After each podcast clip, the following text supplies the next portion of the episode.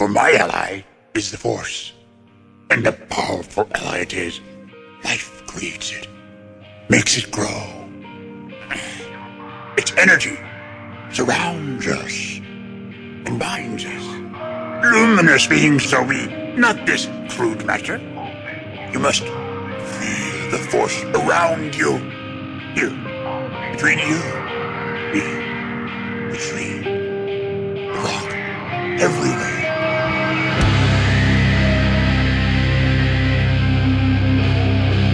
Jedi, like my father before me.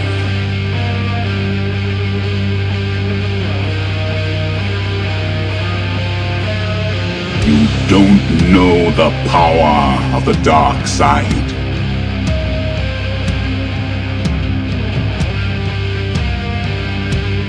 If you strike me down, I shall become more powerful than you can possibly imagine.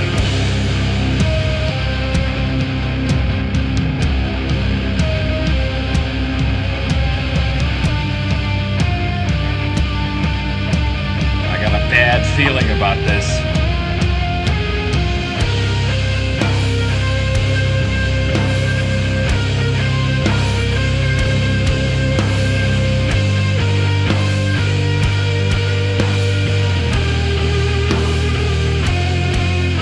Welcome to episode 281 of Blue Harvest, and today it's just me, Hans Burkhart. Um, this is going to be a little bit of a different episode because all of you listeners are so awesome. We have a ton of voice mails and emails backed up, and um, I sort of explained it last episode, episode 280 that there would be a special midweek Blue Harvest where I would try to get through some of this backlog because you guys were so awesome to send in stuff that I didn't want it to get lost in the shuffle. Unfortunately, I can't guarantee that I've got it all ready to go. There's so many of them. I um I'm stoked you guys are so uh, into interacting with us. We love it. Um, if you haven't already, make sure to check out episode 280 with our buddy Josh Chapman from Star Wars Spelt Out, where we went over chapter 15 of The Man- Mandalorian and all of the crazy Star Wars related announcements from last week. And then, of course, this late Friday slash early Saturday episode 282 will be out where we will be discussing um, the Mandalorian season finale with the last of our special Mandalorian season 2 guests. Uh, and that should be a lot of fun. And hopefully, if you guys get in any stuff before then, we'll be able to get to it then. If not, Will and I have a um an episode planned for Christmas week if we can get together and schedule it and make it work out, where we'll sort of be going over uh, season two of The Mandalorian as a whole because, you know, Will has had spotty availability for some of the episodes and, and things like that. So we'll get his updated thoughts on anything that he may have missed out on discussing and uh, sort of put a nice bow on the end of the season. So that's the plan for right now. And we'll see how it goes. But until then, let's hear from some of our wonderful moisture farmer friends.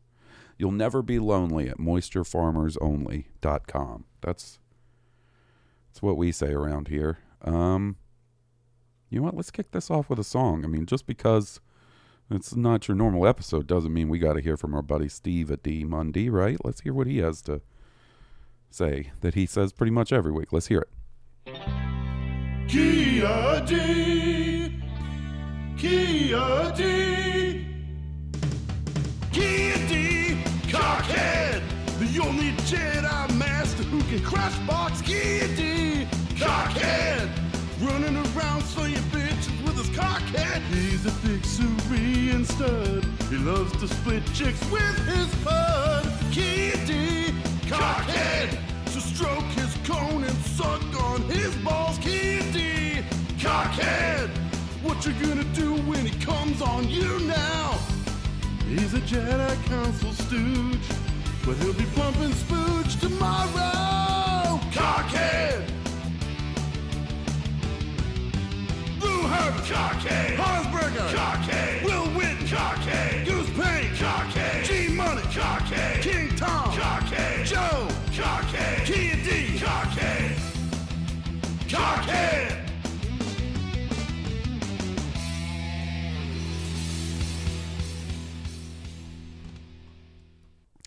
Oh, alrighty. Well, first up, we've got our buddy, Captain of the Dugout, Utah Dougie. Dougie. Let's hear what he has to say.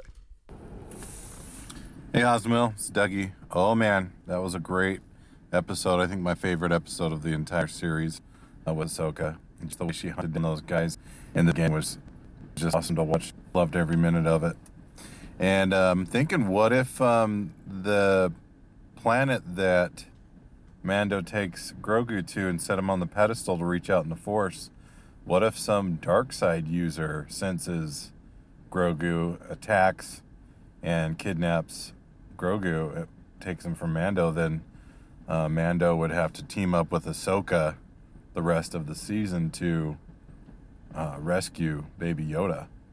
That could make for some great lightsaber action and great, great uh, good versus bad with the Force. Uh, maybe, maybe an emissary of Grand Moff Gideon or Thrawn thrown in there somehow anyways, love to hear what you think. Maybe how that'll how that will play out. If what kind of uh, response we will get when Yoda, baby Yoda, reaches out in the Force. Love the podcast. Take care. Bye bye. See, this is the issue here, right? This is the issue with getting so backed up is like we already kind of know. Well, so uh, maybe not. I will say that there's still plenty of a chance that it won't be a Jedi or a good guy that uh, senses Grogu reaching out from that uh, seeing stone, right? I think there's still a chance that who picks up that signal turns out to be a dark side user. Um, although I don't necessarily think we're going to be seeing an Ahsoka team up uh, this season. Uh, it turns out the team up was with uh, Boba Fett. Did not see that coming.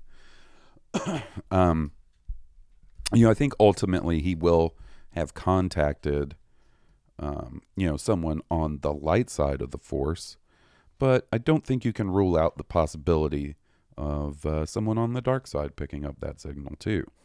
I honestly don't think, you know, we will see a resolution to that question um, in a few days when the finale airs. I think that's, you know, we might get some hint at it, but I think that's solely season three uh, material. So I think we uh, we might get some sort of idea, but like I said, I would not be surprised if uh, someone on the wrong side of things also picked up the signal and becomes an issue next season. Uh, all right, next up we've got now this. I'm interested to hear what this guy has to say because some questions have been raised about uh, Lil Grogu's survival of Order 66 and getting away from the temple. And we know that fateful evening when Anakin Skywalker and the 501st stormed the Jedi Temple didn't go so well for our next um, moisture farmer slash voicemail uh, lever. Let's hear what old Soars Bandim has to say.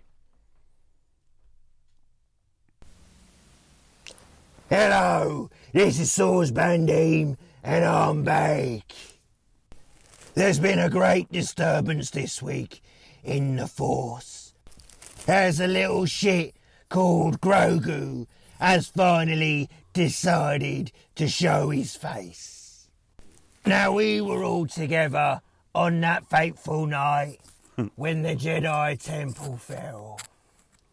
We're all in the commissary room we're trying to explain to Liam that Kamino is a real place and it is definitely not flat. When all of a sudden, Grogu comes wandering in.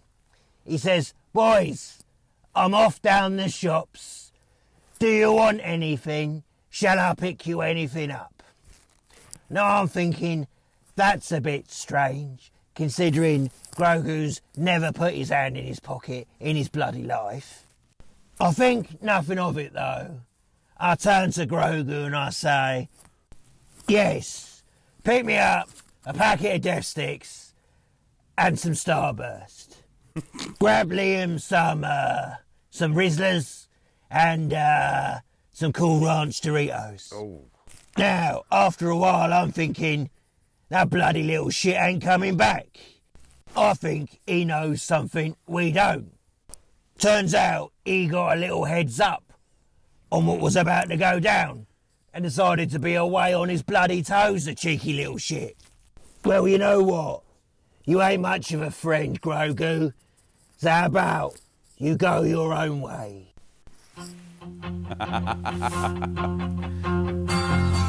Loving you isn't the right thing to do.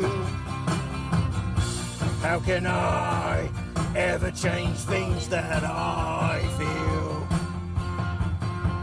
If I could, maybe I'd give you my world. How can I when you won't take it free? You can go your own way. Go your own way. You can call it another lonely day. you can go your own way. Go your own way. Why everything's turned around.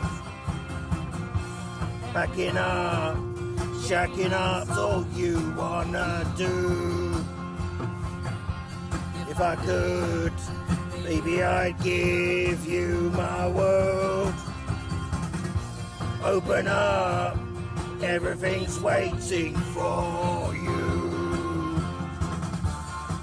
You can go your own way. Go your own way. You can call it another lonely day. You can go your own way. Go your own way. Right. That's enough from me, boys and girls. I'll leave you to it.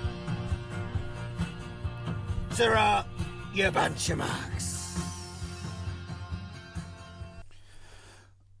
I think that left me with more questions than answers. I mean, I guess we got a piece of the, the puzzle of what was going on with old Grogu and the night of Order 66. But I think my biggest question is what is Soars Bandim's favorite uh, color of Starburst? That's a very important question.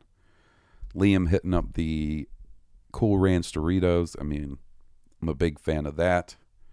Big Dorito fan. Maybe one day we could get Blue Harvest sponsored by Doritos. this episode of Blue Harvest is brought to you by sweet and spicy chili Doritos and the purple bag, the most excellent form of Doritos.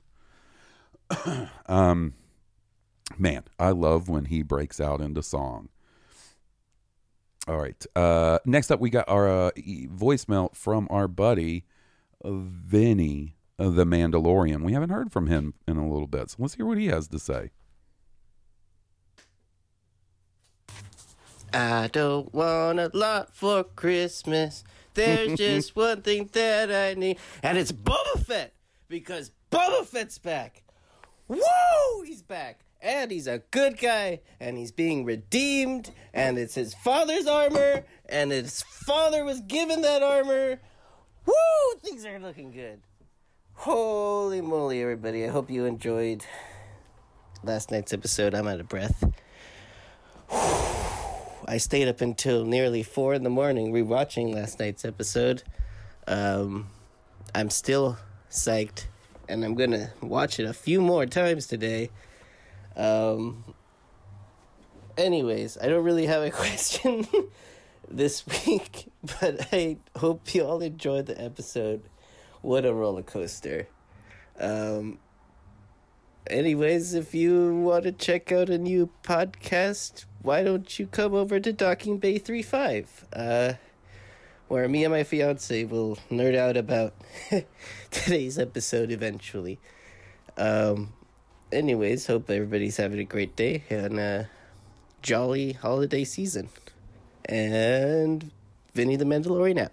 Adios. Had a feeling our buddy Vinny would be excited about that episode. I mean, come on, his name is Vinny the Mandalorian.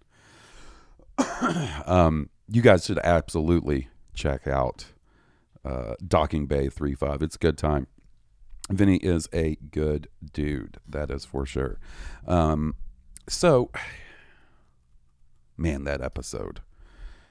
I have a feeling that that is going to become uh, something you guys get here tired of hearing me talk about because I foresee it coming up quite a lot. Chapter 14 of The Mandalorian, The Return of Boba Fett, Temuera Morrison being badass, acting his ass off, fighting his ass off, getting back in the armor. Man, man, man, man.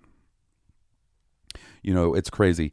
I've already seen, like scrolling through Instagram, several people already whipping together uh, custom figures of Boba Fett and the super damaged armor, custom figures of him in his shiny, uh, you know, repainted armor.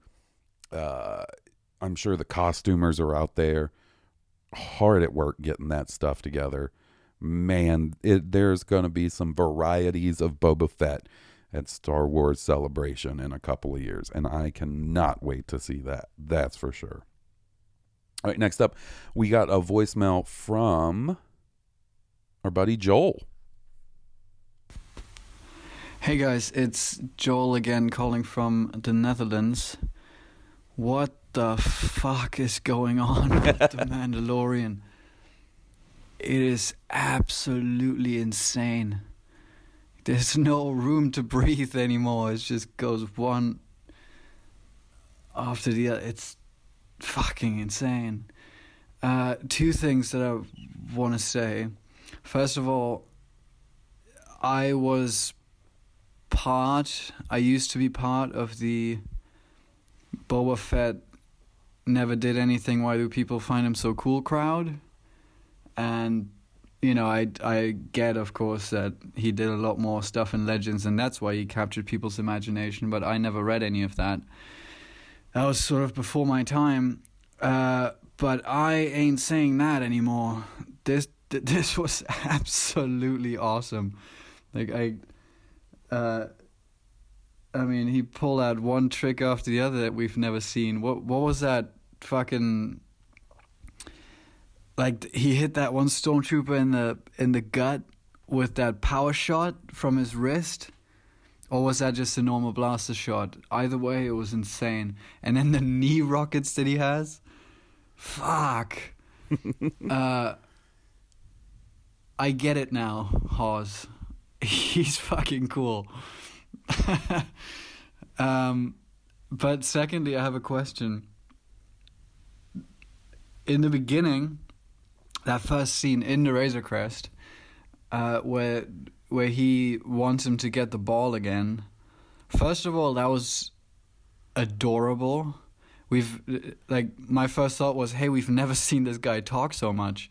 Like he's actually he actually has emotions. You know, we know he loves the child, but he loves Grogu, but um, it's always really subtle and really stoic. You know, you can see it sort of in his smallest movements that he cares. Uh, but he he's never as obvious with it. So I I really love that. Also, how he chuckled at Grogu's reaction when he calls his name, also adorable. But my question is, he gets the ball and then Mando's like, "Dang ferret! Oh no, sorry, I'm not mad at you. It's just." When the nice lady said you had training, I just yeah, whatever that kind of thing. I don't really know what he was talking about. Was he? I mean, he did he not want Grogu to get it, or like he wanted Grogu to get it, but what? I don't get. I don't get that scene. Um, I wonder if you know you had any more insight on that. Um, yeah, that was my question. Uh, again, fucking insane episode. Uh, can't wait to hear you talk about it. Uh, take care. Oh, buddy. So, first off, welcome to the Boba Fett uh, Appreciation Fan Club. Glad, always glad to have a new member. As far as I'm concerned, all are welcome as long as you're cool about it. Um, so, that scene in particular, I actually have a couple of questions about it myself. And honestly, the one, the idea that I've settled on is that I think that for a brief moment, maybe Mando was hoping that Grogu wouldn't be able to call the ball back to him or, you know, just wouldn't do it in general. I think maybe the idea that they were giving or trying to get across is that Mando doesn't want to give Grogu up. that maybe he's hoping, you know, all this is wrong and that, you know, they can just keep going off on adventures together. That's kind of the feeling I got. Although maybe not I don't know, maybe they didn't do the best job getting that idea across if that is what they wanted. it is interesting though. I kind of feel like that would it's what it is. I think you know, maybe they wanted to show that instead of like being you know, just all gung ho about passing Grogu off to someone else because the previous episode, like he's he's very insistent about passing Grogu off to Ahsoka, and he's like, "No, you made a promise. You got to take this little guy." And I think maybe they're trying to get across that his feelings about that are starting to change, and maybe he doesn't want to. I mean, you know, in the episode before, chapter fourteen, there's that whole sort of um, scene of him saying goodbye to Grogu and hanging out with him in the Razor Crest, which is really sad. Um, so maybe they're showing, you know, just sort of reinforcing that, that he's not ready to give up and pass him off to someone else. That's at least what I think. All right, next up, we've got a voicemail. I believe this is a voicemail. Yes, from Ian. Let's hear what they have to say. Hey, Blue Harvest. Ooh, Uh, that quality. Ian Gallagher here. I know it's been a little bit, uh, been quite some time since I last uh, sent an email or voicemail. Um, but I hope, I hope you're all, all doing well today. And I just wanted to send a question over your way. By the time you record next episode, uh, chapter 15 will already have been out and you'll be talking about chapter 15 so i'm just going to go ahead and skip any speculation on that uh, episode and ask what you would like to see most from chapter 16 um you know it could be a location it could be a character um anything i think for me what i would like to see most um, from chapter 16 is um, some kind of i guess encounter mm, uh, between din and the armor the armorer. I feel like there's some unresolved. Well, now there's been some a little tension. Um, so I I'd really like before we get to season three, I'd love to see Din have a deep conversation uh, with the armor about the path they've been on and this cult he's been raised in.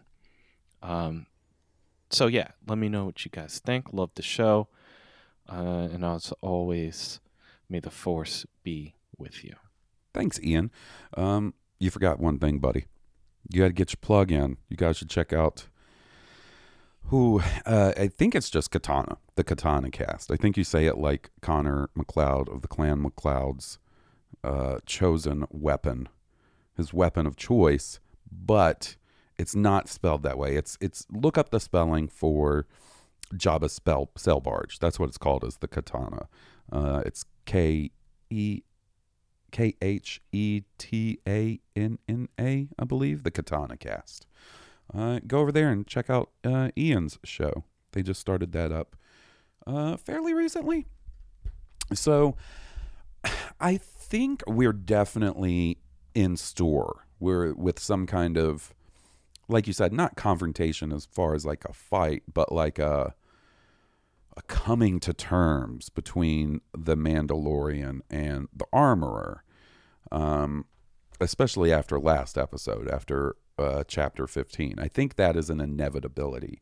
I just don't know that there's time for that in this last episode. It seems like this episode coming up in a few days, the finale, is going to be like the rescue mission. I kind of am expecting, you know, that to be the main thrust of the episode. And then you also have to factor in that it doesn't necessarily seem like he knows where the armorer and the rest of his buddies from that uh, covert are. So it kind of makes me think that that is setting up for something we'll see in season three. I think it's coming eventually. You know, the last we saw of the armorer, she was whipping stormtroopers' asses.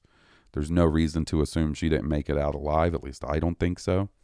So I definitely think we'll see her again, and I think Din will have to come to terms with the whole Death Watch sort of cult aspect of Mandalorian belief that he was raised under. Now, what do I want to see in the finale? That's a tough question.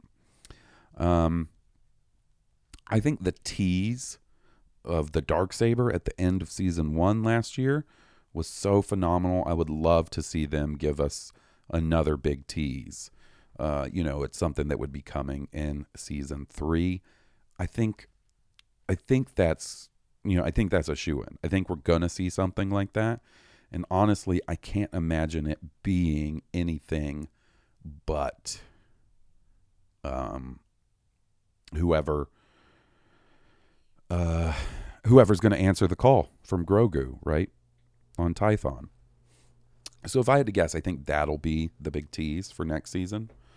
Um, and as far as that, I don't know. I kind of want to see Moff Gideon take a lose. He's got to take the L, right? I know like there's there's some people out there that think we might actually end on a downer note with them not being successful in rescuing Grogu, which, you know, could happen. You know, there's always uh there's a bit of a precedent for the second chapter of a Star Wars um, project ending on maybe not the happiest note, right? So I guess I could kind of see that happening. But man, would that be a tough year waiting uh, a whole year because it, it, looks like season three is not going to start until around this time next year, right? Christmas or so. Um, it'd be a tough wait.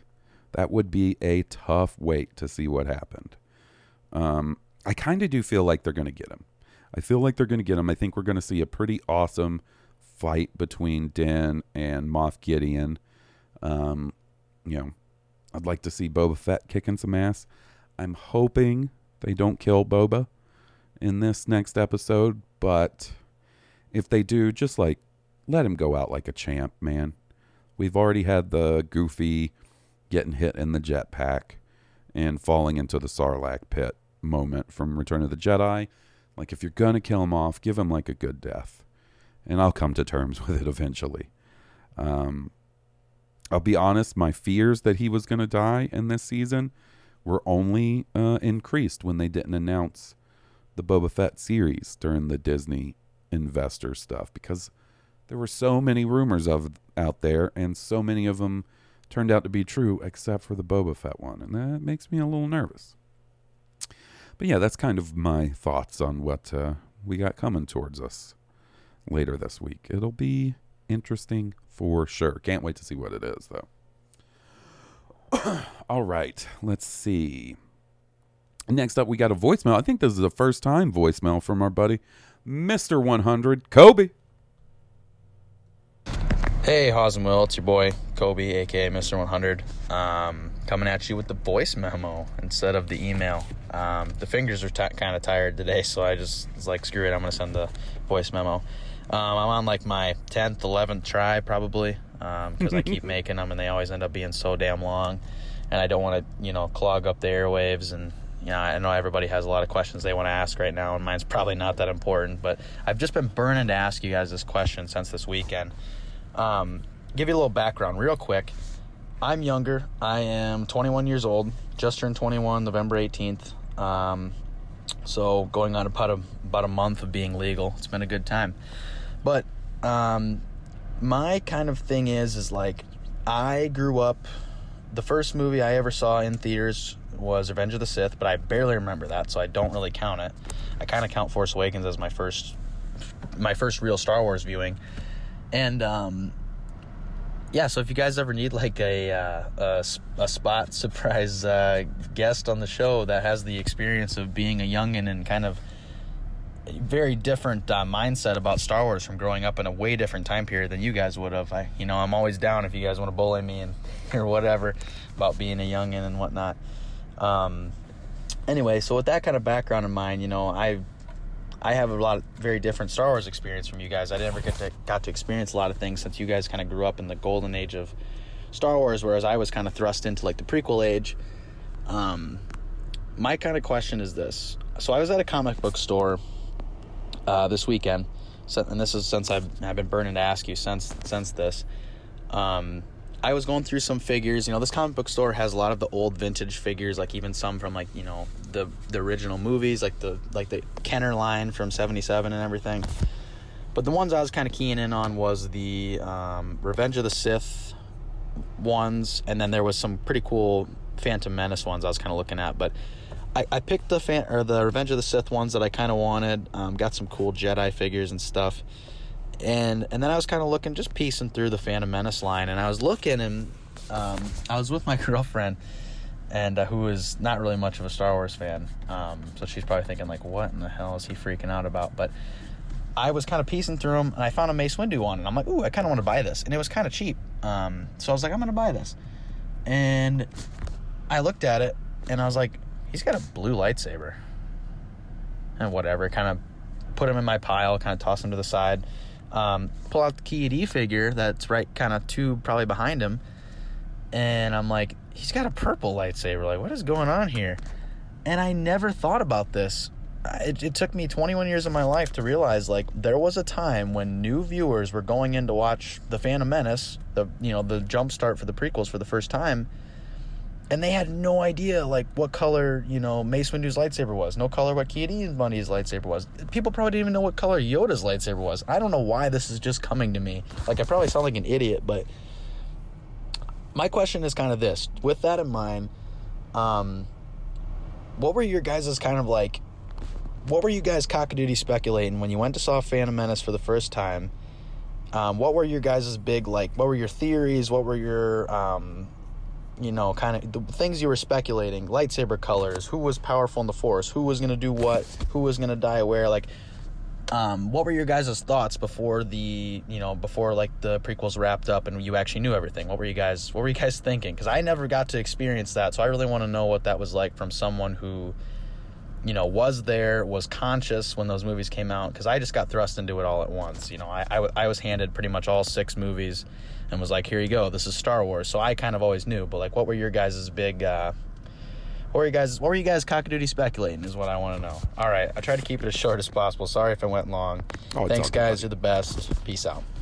Oh man, so you talking about flipping through those Phantom Menace figures brought back a wave of nostalgia and and uh, memories because I was a sophomore in high school in 1999. Phantom Menace actually came out my last day of school that year. So, like after school, my buddies and I went to see the Phantom Menace at the local theater in Columbus, Mississippi.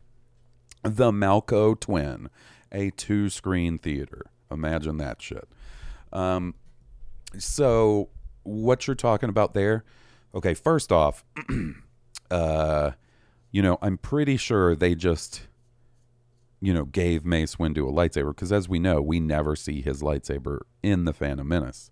And then by the time Attack of the Clones turns comes around and he's going to be using a lightsaber, Samuel L. Jackson talks George Lucas into letting him have a purple lightsaber.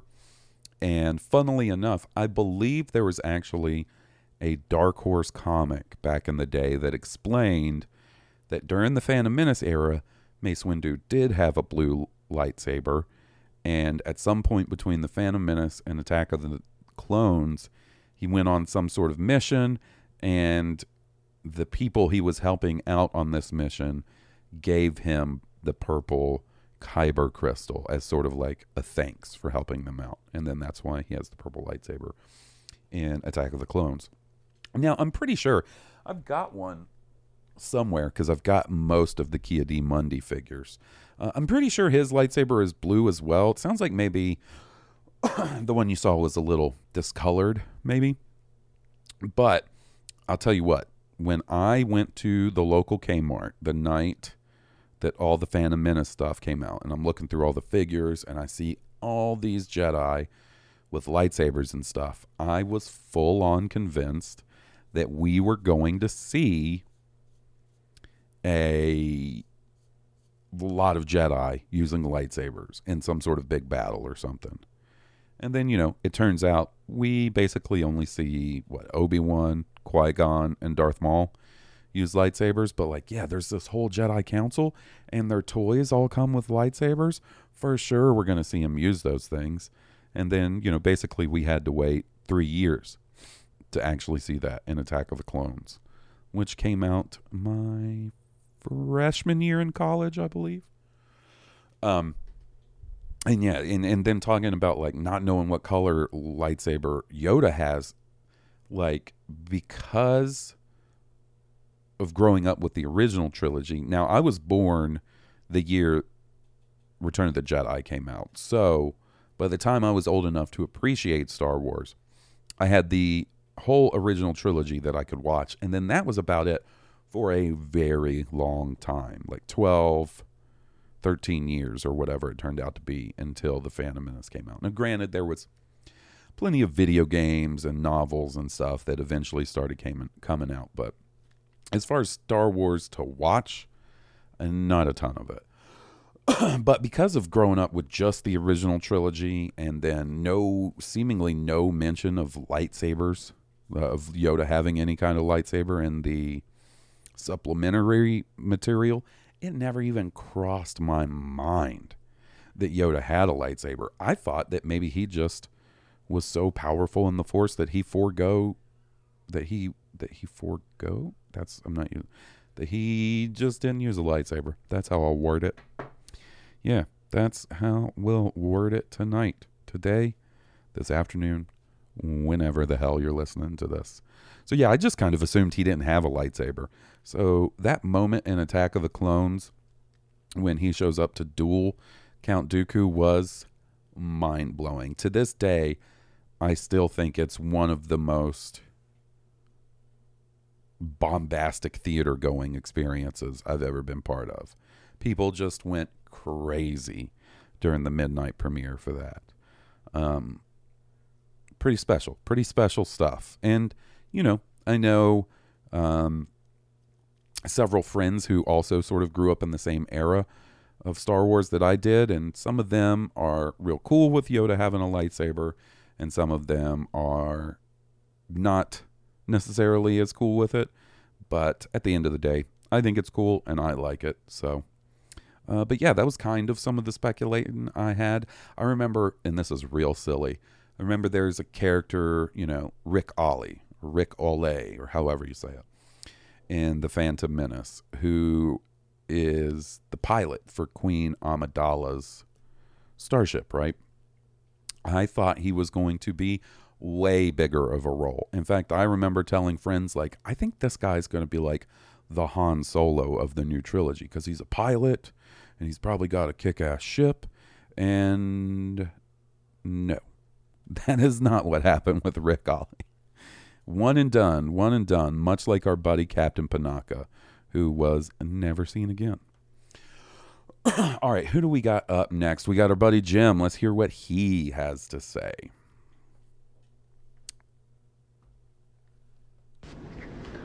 Good evening, Halls, Will, and Mr. Chapman. How are you guys doing tonight?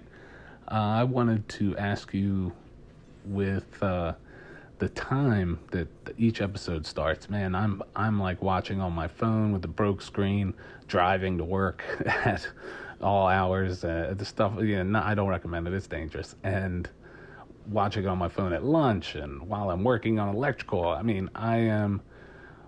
I can't wait until the end of the day. So there's no way that. Uh, so until I can finally watch it on this big screen at home.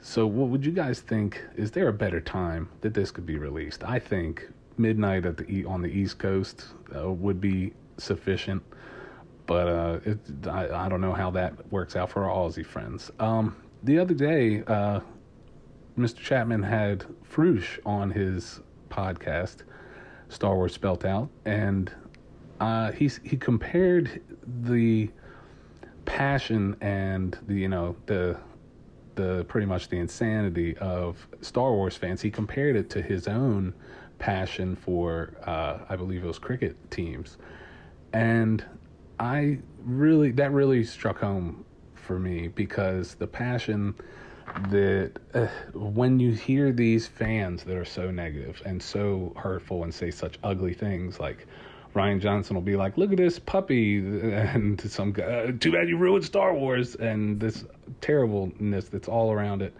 But Star Wars, to a lot of people, is like this team, and if something happens that they don't agree with, it's like their team messing up, and they want their Star Wars team to be number one. Uh, and I just wanted you guys to maybe cut slack to the haters out there and all that.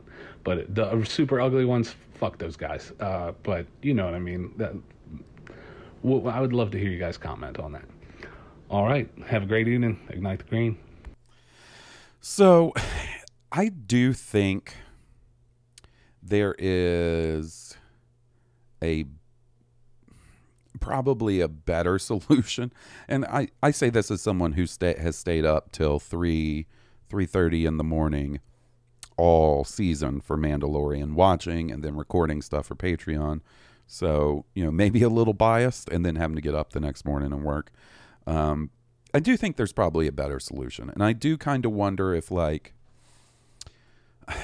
like why not have it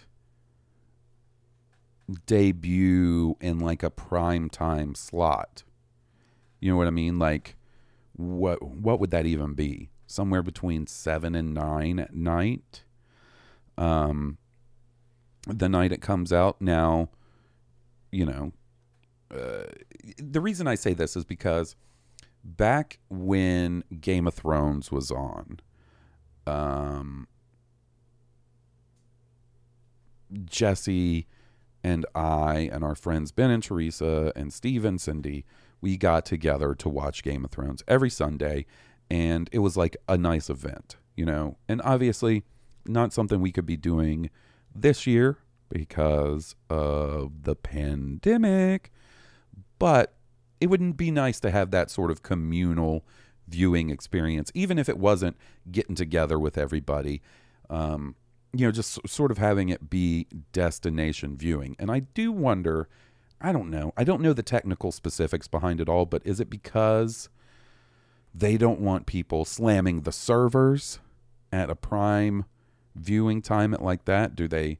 Is there some calculation of okay, if we put it up at midnight on the West Coast, then you know this many people will watch it immediately when it goes up, and then the rest of the traffic will be spread out throughout the day.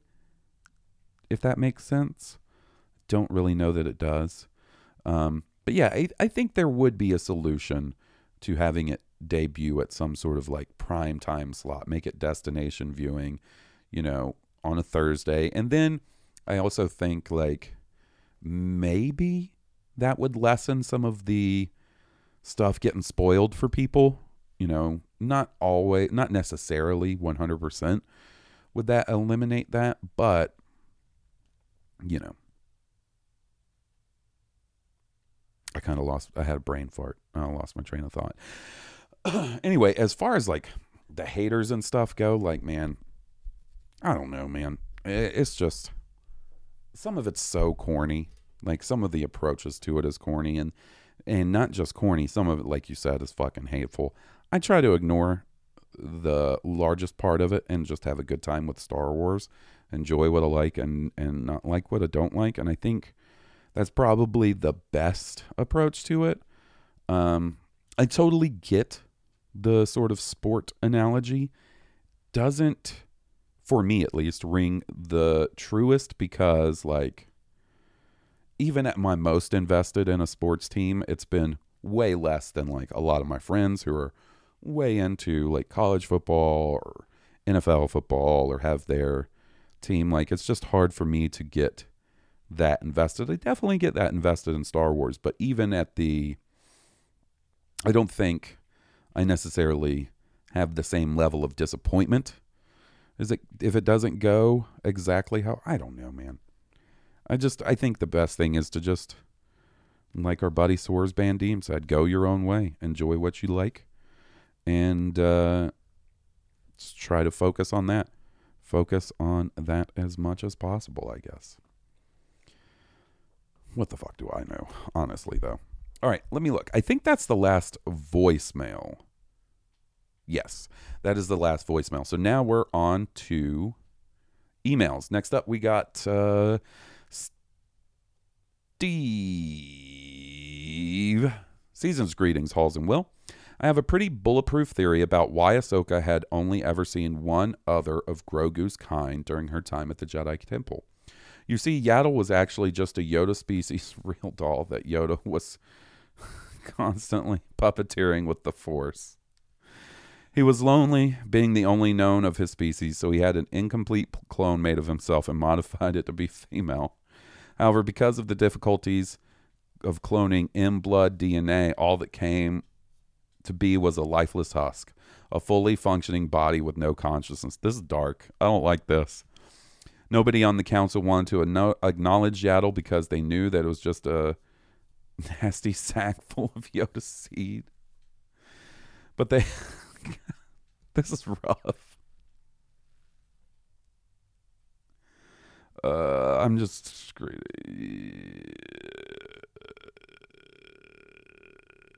Yeah, this is dark.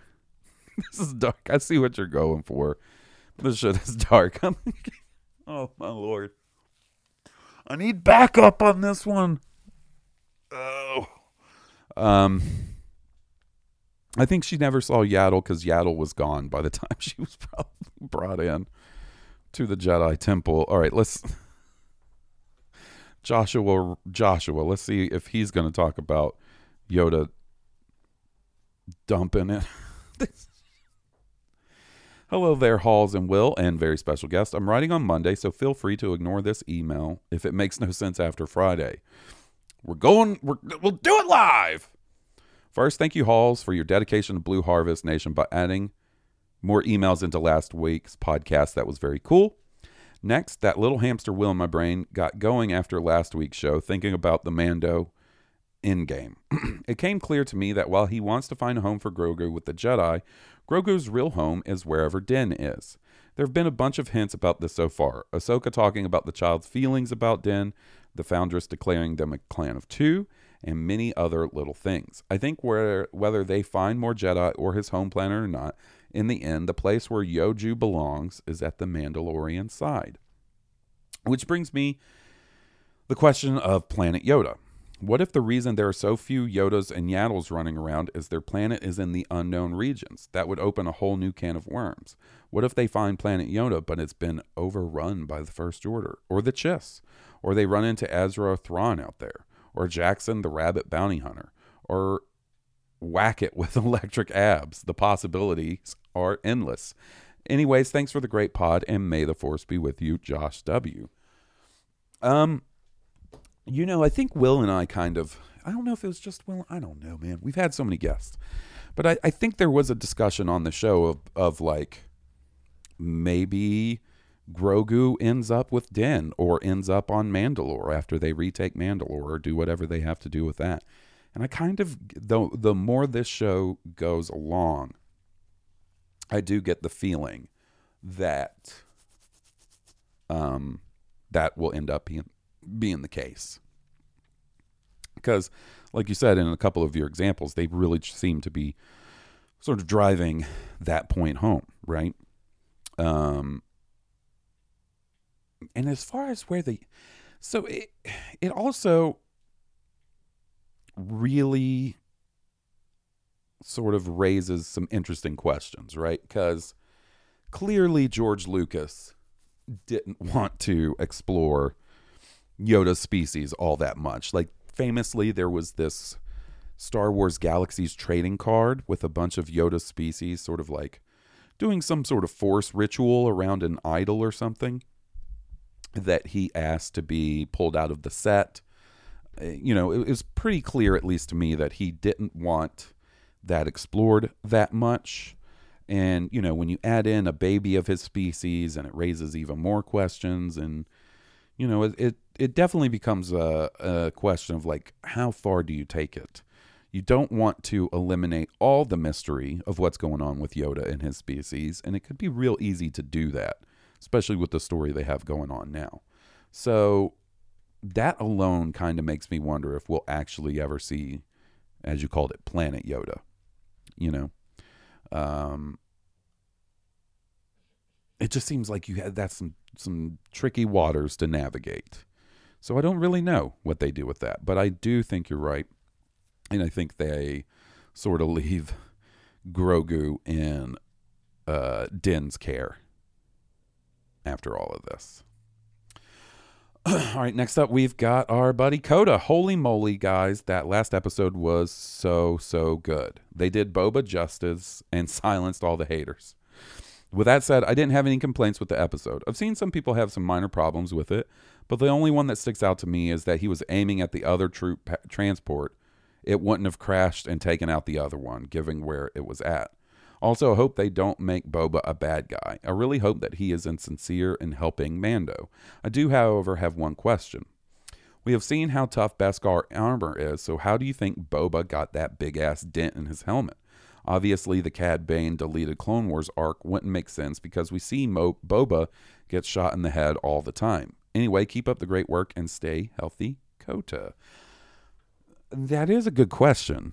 Um, because we have seen Mando take plenty of shots and it might not make a mark on his armor.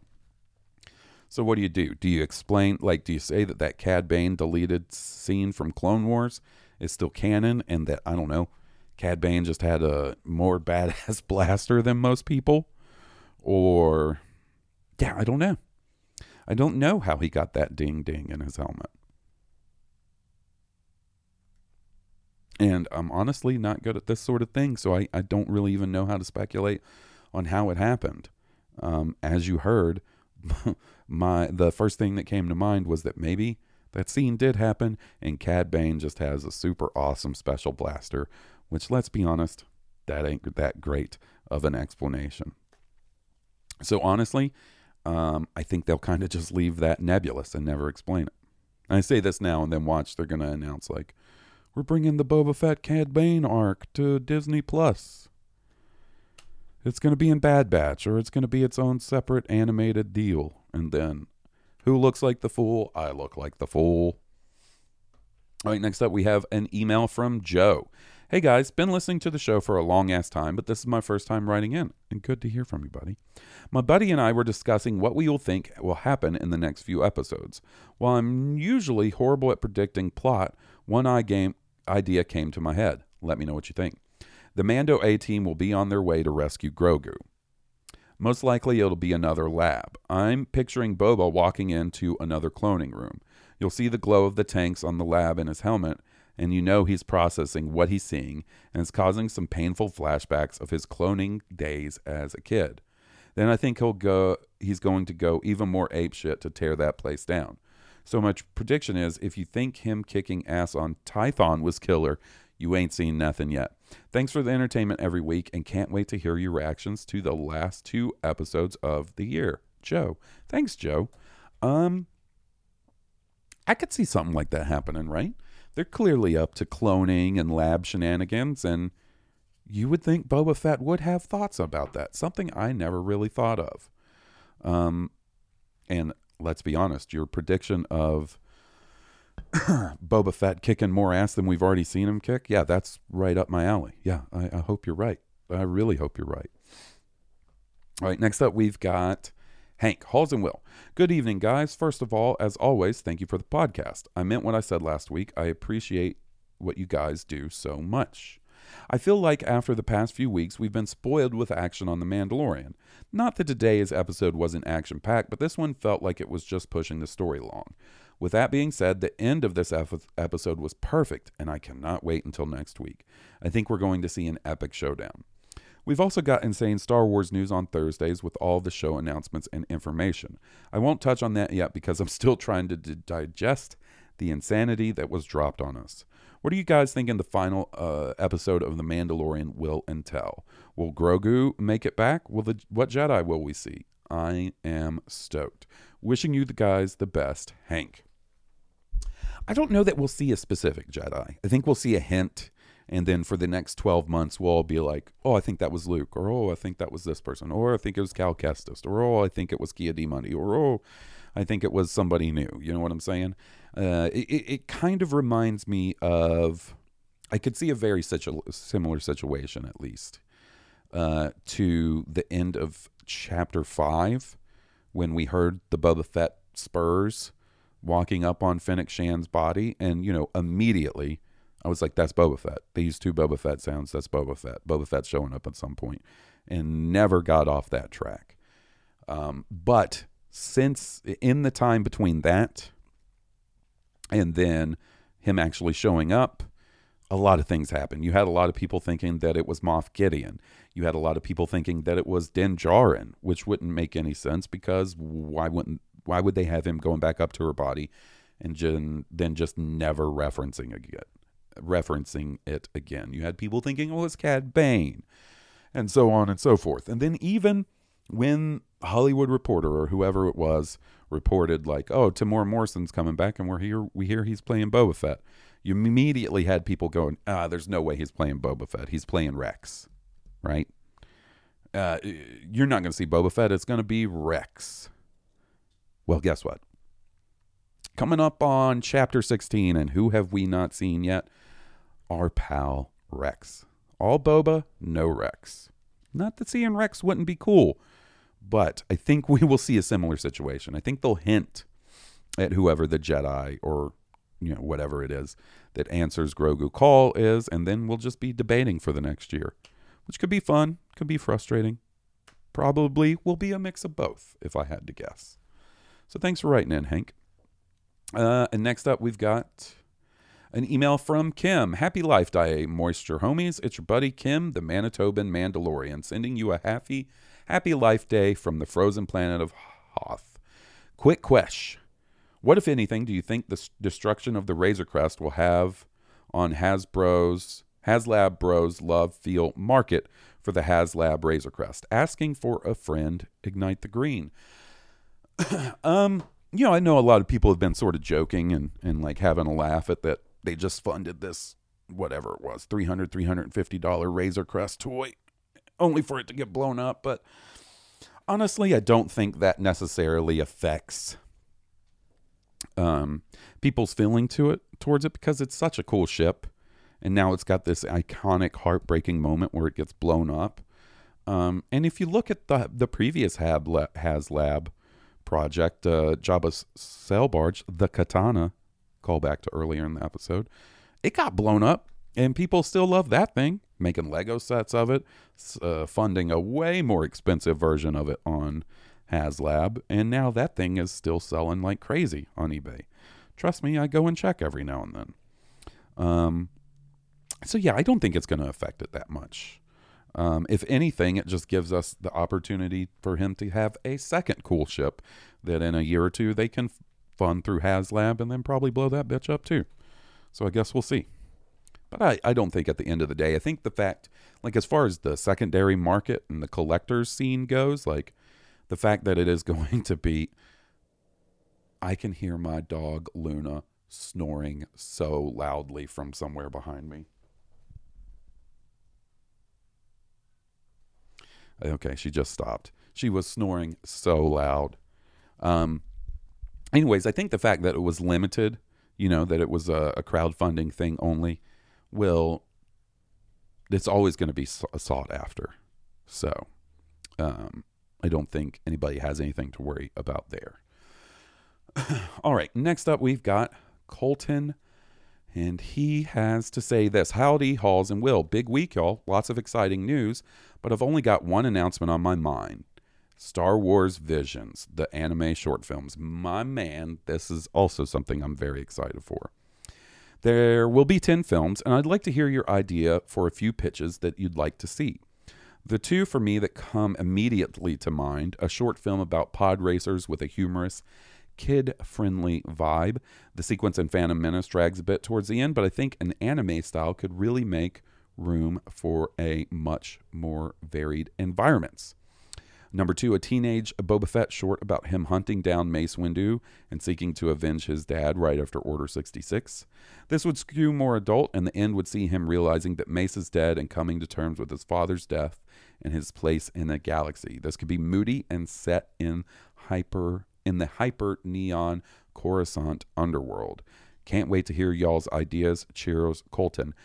I am going to I'm going to answer this but I'm also going to save this one because I feel like this is one um, that Will would absolutely want to um, have some input on because Will is a big anime guy as well.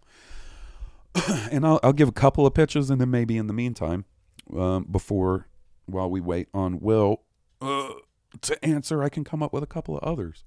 I like your idea of something set in sort of that super high neon underground Coruscant world, whether it's Boba Fett or not. Like I think that that would be a cool setting, and you can you can just imagine it in your mind's eye.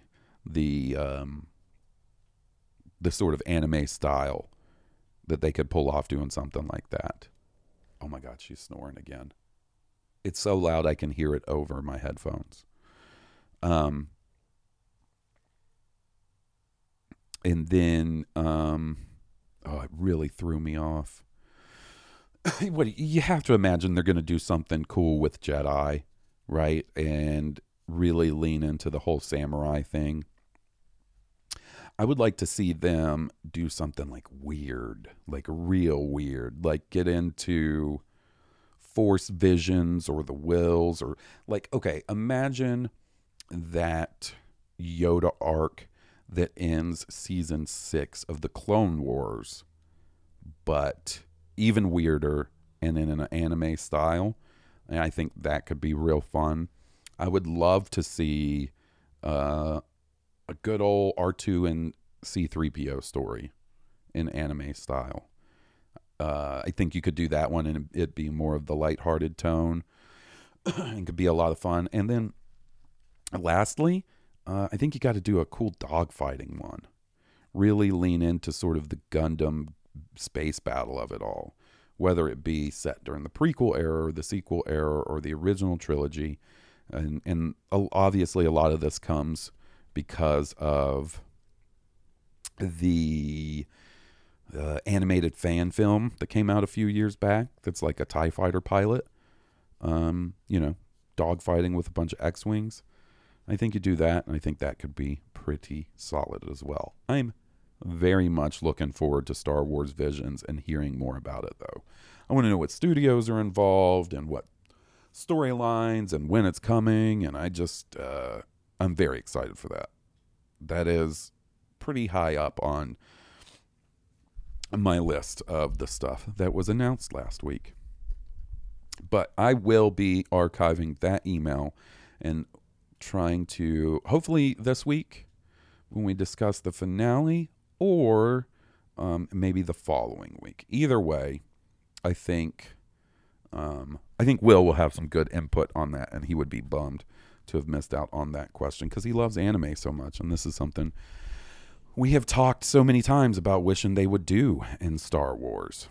Um, all right, let me check real quick to make sure, do my best to see that I didn't miss anybody or that mm, there hasn't been any that have come in like in the moment like while I've been doing these doesn't appear so.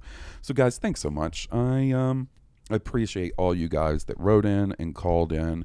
You know, sorry it's just me answering them now, but we got a lot and like I don't like to get them super piled up cuz then it just feels like we're never going to get to them all and I don't want you guys to feel left out uh, because you were so nice to write or call in. Uh, and we always appreciate that. Like you guys' interactions with the show are uh, uh, like a big part of the show itself. Like so many of our stupid uh, inside Blue Harvest jokes come from interacting with you guys. So, anyways, thanks for hanging out with me for the last hour or so. Like I said, if you haven't heard it yet, episode 280 is real good uh, with our buddy Josh Chapman. Uh, and I have a feeling episode 282 coming up uh, later this week, either late Friday, early Saturday, whenever I get it done, with our final Mandalorian special guest, will also be a good time. Wrapping it up, Mandalorian season two. It's crazy. Seems like it went by so fast. But here we are, coming up on the end of the season, and then who knows what we got in store for the next 12 months while we wait for it to come. Anyways, guys, thank you so much for everything you do for us. We hope you guys are being safe. We hope you are taking care of yourselves. And uh, we will talk to you soon. Until then, this has been a Blue Harvest Moisture Farmers special. And I'm Halls Burkhart. May the Force be with you. May the force be with us.